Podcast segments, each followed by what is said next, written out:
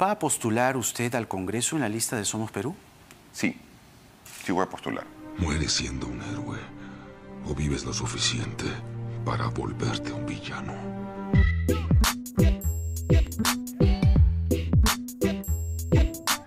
Hola, hola, ¿qué tal? ¿Cómo están? ¿Cómo le va? Bienvenidos a un nuevo episodio de Moloco Podcast, el podcast de la gente decente, el podcast que esperas todos los domingos en la noche. Aquí Carlos Orozco. También el Barbas de Cien Esmero, Hugo Lezama. Señor, ¿cómo me le va? ¿Qué tal, mi hermano Charlie? Oh, interesante fin de semana. Ayer incendiamos la pradera, indignados por lo que le pasó a Alianza Lima. Lo que le hicieron Alianza Sí. Lima habría que mencionar.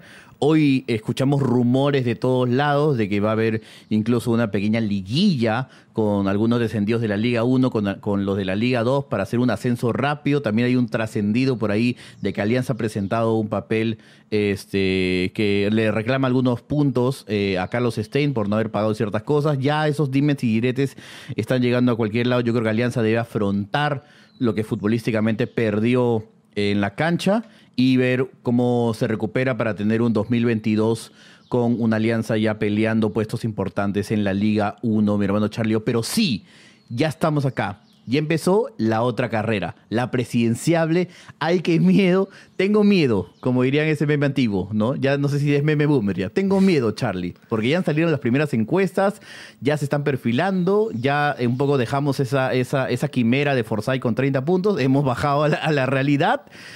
Pero lo que, lo que veo ahí en la encuesta esta de CPI, Charlie, es de terror. No sé si compartirás mi punto de vista. Eh, mira, efectivamente, lo que mencionabas es muy claro. Lo de, lo de George Forsyth se ha ido desplomando. se ha ido desplomando, se ha ido... Se ha ido Sí, sí, eh, sí, sí, ya. Ha ido cayendo. Anonymous, Anonymous lo bajó. que luego el exalcalde de La Victoria dijo a través de sus redes sociales y en inglés, no mencionando a la cuenta de Anonymous, es que él no tiene ninguna relación con este video que no forma parte de su campaña oficial y que más bien parece, es lo que él estaba denunciando, que alguien quería hacerle daño. Y por otro lado, te, te diría que se ha, sin- se ha sincerado, ¿no? Sí. Porque creo que ese apoyo desmedido a Forsyth en un que se podía ver en algunas encuestas era una cuestión eh, bastante gaseosa, ¿no? Creo que ahora ha sido sincerando y en este sinceramiento, eh, eh, acorde a las últimas cifras de CPI, ya Forsyth, y estoy revisando la data acá directamente, eh, sigue Sí. liderando, ojo, sigue siendo líder, sigue siendo el número uno, pero ya con un modesto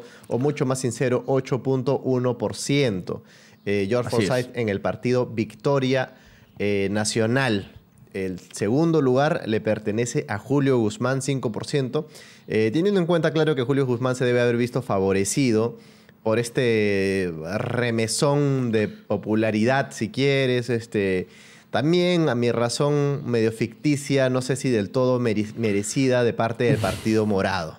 ¿Ok? Sí. 5%. Y en el tercer lugar, el eterno, eh, el eterno archirrival de la nación peruana, ¿no? Eh, Keiko Fujimori con un 4.2%. Fuerza Popular, Hugo. Sí, y habría que mencionar, Charlie, de que hace un par de días, Hillebrand in his 13, Hillebrand en sus 13, ya el concolón de Hillebrand, ya la última gran batalla del gran patriarca, ¿no? No sé si en algún momento va a tocar la cabeza de dos, este, dos jóvenes periodistas y le va a dar su último kill, le va a despertar su poder oculto, pero sacó unos testimonios muy interesantes de, una, eh, de un informe de la SBS, esta eh, superintendencia de banca y seguros, que ha mencionado pues, que el mismo Dionisio, Dionisio Romero metió un fonazo, dio mails 17 ocasiones para que saquen dinero este, de las arcas del Banco de Crédito para beneficiar la campaña de Keiko Fujimori del 2011. Eh, y que no, ese banco no ha sido del todo transparente con algunos de estos eh, casos. Para, para empezar, has mencionado varios puntos, ¿no? Keiko, que está Sí. tercera en la lista. Eh, eh, la última, en estos últimos días, el semin- seminario el viernes, para ser preciso, Hildebrand en sus Sí. 13 señaló que Dionisio Romero Jr. eh, se encargó pues precisamente de gestionar dinero de la bóveda del banco para favorecer la campaña y se hizo retiro hasta 17 ocasiones. Sí, Esto claro. no es la bóveda del banco, nada más para que la gente lo sepa, no es tu billetera, no es tu arca. No es como que, ah, oye, sácale un poco de plata y dale a Hugo para que se compre el Play 5. No, hay que hacer toda, toda una estratagema. Sí, sí. para Sigo esperando el sorteo de. Philly Chojoy todavía. Sí. Tal cual. Tiene que haber todo un rollo, un, un- barajo para que se pueda sacar. Y bueno, sobre esto está corriendo es. la investigación. Gracias.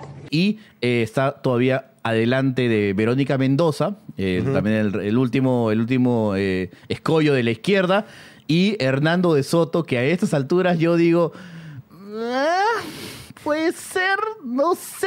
Si me, si me pones ese, ese panteón, yo digo, bueno, Hernando de Soto es el, mal, es el nuevo mal menor, es nuestro Javier Pérez de Cuellar en el 95, yo no sé. Porque atrás, Charlie, ya es medio peligroso porque vemos a Daniel Urresti con 2.8, a mi querido tío Johnny Lescano con 2.3 y Ezequiel eh, con 1.9, Ollanta Humala con 1.3, lo que queda de Ollanta Humala, eh, y también Daniel Salaverry con 1.2 que ha hecho un fichaje, pues, ¿no? El fichaje del verano. Daniel Salaverry ha sido, pues, ¿no? Este, el Barcelona fichando a Griezmann eh, hace dos temporadas. Eh, Efectivamente, sí. No, no, me me gustaría sí. que te explayes al respecto. Me gustaría que cuentes efectivamente de qué se trata eh, de todo esto, este fichaje. ¿Va a postular usted al Congreso en la lista de Somos Perú? Sí, sí voy a postular. Mueres siendo un héroe o vives lo suficiente para volverte un villano. Charlie O. El partido Somos Perú votó a favor de la vacancia. Ajá. Votó a favor de la vacancia. ¿Ya? A la vacancia de Martín Vizcarra. Martín Vizcarra, supongo que dentro de su defensa de por qué, porque ha tenido varias entrevistas durante esta semana con Jaime Chincha, también con Mónica Delta, durante su defensa, durante su escrutinio, eh, por las acusaciones, las fuertes acusaciones que hay de, de pagos eh, indebidos por parte pues, ¿no? de Odebrecht eh, a, su, a su gobierno regional en Moquegua. Él comentaba que, claro, él aceptó la vacancia, dado este proceso democrático, y se fue a su casa. Supongo que habrá pasado unos días, habrá dicho, oye, pucha, por fin puedo dormir ocho horas, estoy más tranquilo, relajado, pero dijo, no, yo tengo un deber con el pueblo peruano.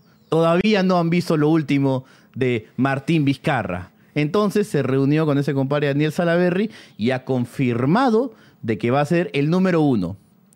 Eh, había, que, number one. había que mencionar que Somos Perú también dice que por ahí tanteó a Salvador del Solar, eh, pero Salvador del Solar dijo que no. Entonces Martín Vizcarra va a ser el número uno. Habría que, habría que también ser bastante evidente que va a tener un gran, una gran cantidad de votos y que al igual que Podemos Perú con Urresti va a ser pues, ¿no? el- uno de los nuevos partidos que tengan varios representantes en el Congreso 2021. Respecto a mi gestión como presidente de la República, muestran un amplio respaldo. Las dos últimas encuestas que se han hecho conocidas. Estoy poniendo en riesgo ese respaldo para ir a una institución que históricamente tiene muy baja aprobación como es el Congreso. Asumo ese reto. ¡Tú eras el elegido! ¡Debías destruir a los Sith, no unirte a su fuerza! Y, y tú decías algo que es muy cierto, que es eh, la popularidad que tiene le va a valer seguramente convertirse en uno de los congresistas más votados. Siendo el número Sí. uno de Somos Perú, lo realmente preocupante, porque algunos dicen, sí, quiere la inmunidad, ¿no? Por los procesos que tienen y tal. Más allá Así de es. eso, lo realmente preocupante para mí es que está validando a Daniel Salaverry como presidenciable. Y segundo, arrastrando a las personas de Salaverry o del entorno o tal que están entrando como congresistas. Recordemos que por el sistema electoral hay varios que, siendo Vizcarra el, el peso que, que lleven votos, va a arrastrar en la lista y van a entrar probablemente muchos más de este partido. Y eso es siempre algo para manejar con pinzas, ¿no? Vizcarra no sé hasta dónde Sí. le alcance ese cálculo político de nuevo. La inmunidad parlamentaria, dicen, y usted lo acaba de recordar muy bien, no cubre a nadie por delitos anteriores a su función, es decir, el caso Moquegua, digamos. Pero ahí está el señor Humberto Acuña en el Congreso aún, con una condena y en comisiones del Congreso. Lo que vemos en, en la encuesta esta de, de- de CPI, y, y para recordar nada más un, un apunte, cuando mencionabas que Somos Perú votó a favor de la vacancia, habría que decir a manera de justicia que no todos, eh, no Sí. votaron en bloque, pero, pero sí, lo de Vizcarra, además, eh, creo que él queda muy mal, ¿no? Con, con- con cualquier persona que tenga cierto punto de vista crítico. eh, es como comprarse una armadura, ¿no? Decía una, precisamente ahora una, una, una recopilación que, que hablaba de Hildebrand en sus 13, pero a la vez es con el partido que se le ocurre coquetear, ¿no? Este partido que de inmediato ha, ha generado la renuncia de Macías, Macías... eh, eh, el Sí, uno, de esos, su- uno de esos próceres ahí que, que le chapó somos- la posta a Alberto Andrade, ¿no? En su Macías momento, estuvo sí. como Somos Perú, postulando a la alcaldía de Lima, si no me equivoco, estaba Miraflores. Bueno, Sí. Macías intentó, bueno, agarró y sacó un comunicado di- a- criticando a Somos Perú por ser una suerte de vientre de alquiler, ¿no? Y bueno, a, esta, a, a esta última encuesta, aún sin conocerse, me imagino, lo de Vizcarra, Somos Perú llevaba el 1.2% y Acuña 1.1%, siendo los partidos con menos auspicio, digamos, en esta última, en esta última eh, encuesta. Pero un dato no menor, ¿no? Al que tenemos acostumbrado Moloco Podcast, el podcast de la gente decente, es, que el 23.3% aún no decide por quién votar. ¿ah? 23.3% todavía está en el marasmo, pero si tú quieres decidir, mi querido Hugo Lezama, si tú quieres decidir dónde meterte un buen menú en la semana, ¿ah? un buen menú, un menú de aquellos, un menú de aquellos, yo te Bien. recomiendo, y acá estamos en la sección Moloco Emprendedores por este mes navideño, ya sabes que puedes chapar tu, tu, tu auspicio y mandando un mensaje ahí a Moloco Podcast en Instagram. Esto es una precios de locura. Solamente por esta campaña vamos a darnos la mano eh, moloquialmente, como siempre. Y si tú quieres escoger un buen menú, pues Estación 90 Restaurant.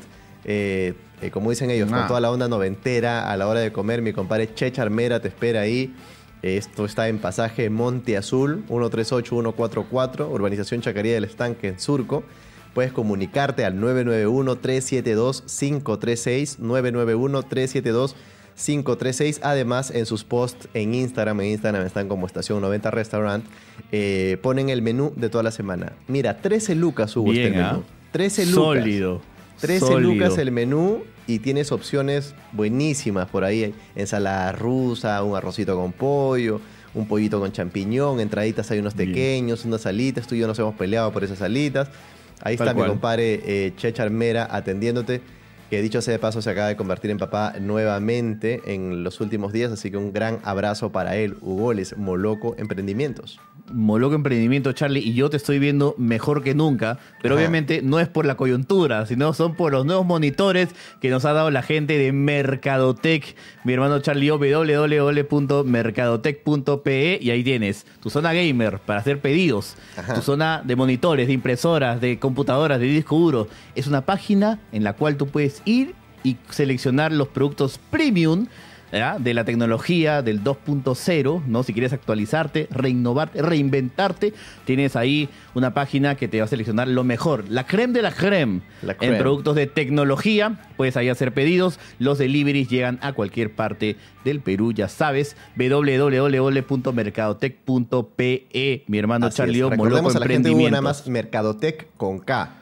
Así Mercadotec es, con K y pueden con entrar K. ahí, chequear las ofertas, promociones. Cada semana van activando nuevas promociones.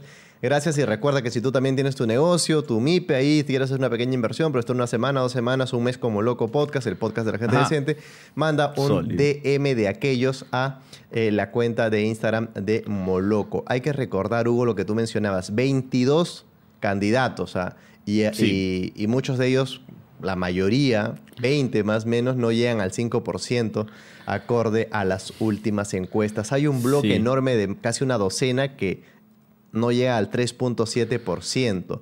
Y No, ojo, ¿qué va a hace un momento obvio? decía, 23.3% no decide por quién votar y 37.7% no considera ninguno de los mencionados. Sí, claro. Es que, de nuevo, 37.7 hubo.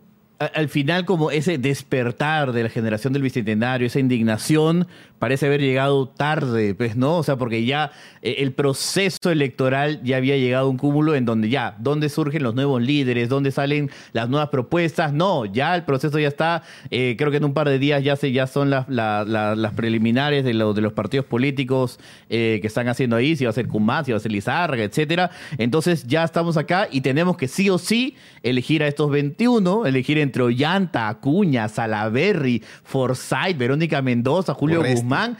Urresti, entonces ya nos quedamos ahí como, uy, ¿qué hacemos ahora entonces? Como que, o sea, darle, darle a uno de estos eh, personajes que han estado jugando con la política durante los últimos años, darle la oportunidad para ser presidente, para callarnos la boca, ahí, ahí, ahí un poco nos agarró pues en, en un mal momento, en un mal timing, lamentablemente, y, y yo sí, más allá de lo que te decía Hernando de Soto, yo no, quiero, yo no quiero votar por ninguno de ellos. No sé si tú serás igual. Yo no quiero, no, yo no quiero que ninguno Yo de ellos que esté ahí sea presidente. Yo, yo todavía estoy en bastante expectativa. Muy pronto, Beto Ortiz contra la generación del Bicentenario.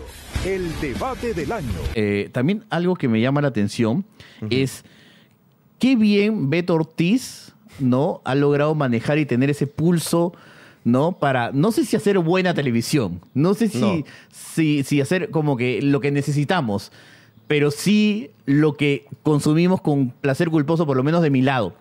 Porque ha seleccionado ya a los candidatos para hacer la mecha del siglo, para hacer la pelea, un Floyd Mayweather con eh, unos pulpines del Bicentenario que tienen una cara y yo digo, uy, Beto Ortiz, eh, espero que no se me malentienda, se lo va a almorzar en el debate, por así decirlo, ¿no? Este... Pero bueno, Acabas de vamos decir a ver este spot. Acabas de decir, de decir con inocencia, espero que no se malen- me malentienda, cosa que en internet es pedir, eh, es un exceso, creo. Pero por otro lado, por otro lado, claro, efectivamente Beto Ortiz sigue con este show. eh, Sí. Tal como lo anunciábamos aquí en Un Moloco en vivo, ¿no? O sea, decían, oye, vayan a... a- ¿Por qué?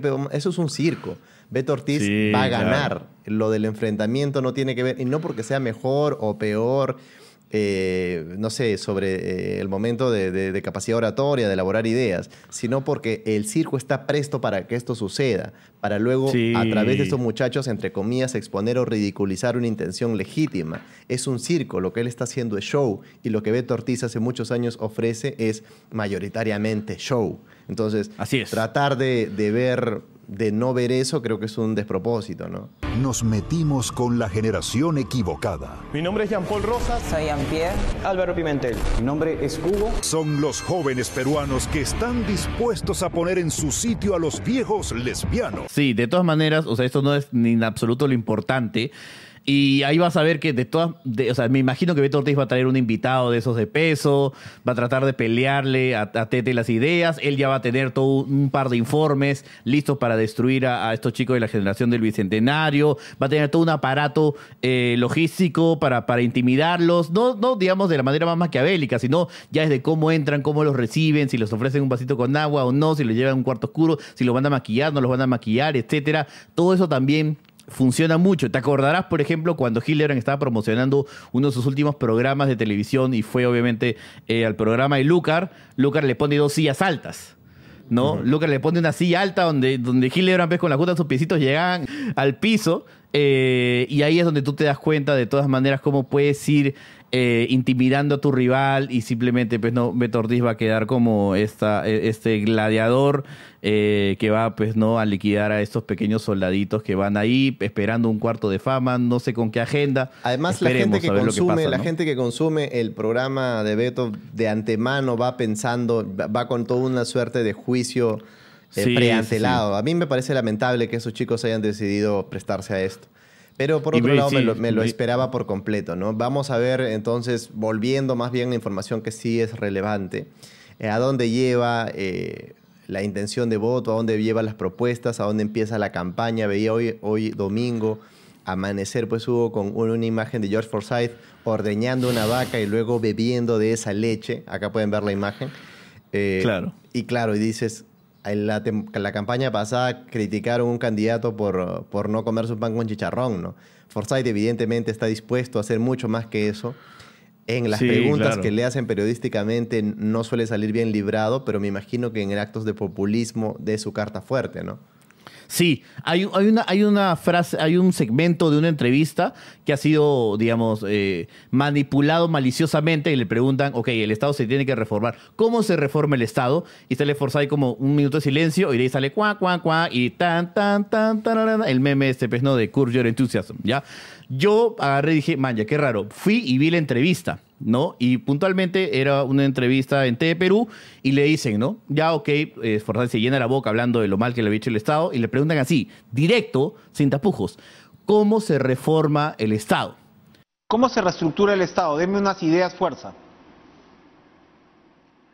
A ver, bueno, definitivamente, pues, eh, miren, eh, hasta, hasta para cambiar la, primero, las políticas públicas, ¿no? George Forsyth se toma 10 segundos en, en no saber cómo empezar a abordar la respuesta. Las políticas públicas, ¿no? Las políticas públicas no están funcionando, los ministerios no están funcionando, hay que reestructurar el MEF, digamos, para que eh, evitar la corrupción simplemente no se hacen las obras, ¿no? Y así es por eso que no hay el gasto público y el país evidentemente no se está desarrollando. Entonces es importante, vamos a cambiar las políticas públicas, ¿no? Hay que reformar los ministerios. ¿Cómo? ¿Qué ministerios? Ningún ministerio funciona. También dice todas las políticas públicas. Todas las políticas públicas, ninguna funciona. Luego, obviamente, hay temas que reestructurar de cómo funciona el Estado, cómo están funcionando los tres niveles, que, vuelvo a decirlo, hay tanta burocracia que no, no llegan a realizarse las obras. Yo lo he vivido en, en la victoria. Entonces, ahí tú vas te vas dando cuenta cómo hay esa verborrea, ese, ese, esas ganas de simplemente paporretear lo que la gente en teoría quiere escuchar, pero no hay nada de sustancia, no hay nada de carne detrás. Bueno, pero seguramente la gente también ha ido explorando algunos de los candidatos. Esperemos leerlos en los comentarios y vernos el miércoles con más Moloco Podcast, no sin antes Ajá. encontrarnos los martes con la comunidad Moloco Conociur. Gracias, familia Moloquial. Nos vemos en el próximo episodio. Chau, chao. Chau, chau.